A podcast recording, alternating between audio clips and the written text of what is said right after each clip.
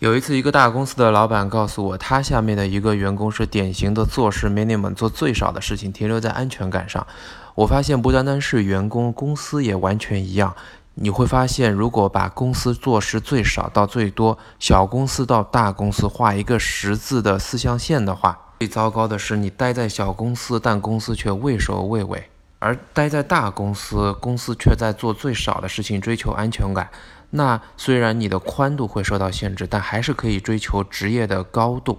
另外一种情况是，虽然你待在小公司，但他相信自己的技术非常独特，会给客户带来价值，愿意去突破，去做更加多的事情，进入多样化的市场。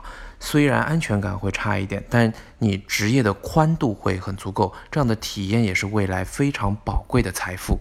当然，你要平衡你的宽度和高度，去那种做最多事情的大公司是非常好的选择。今天回复长宽高，给你看篇文章。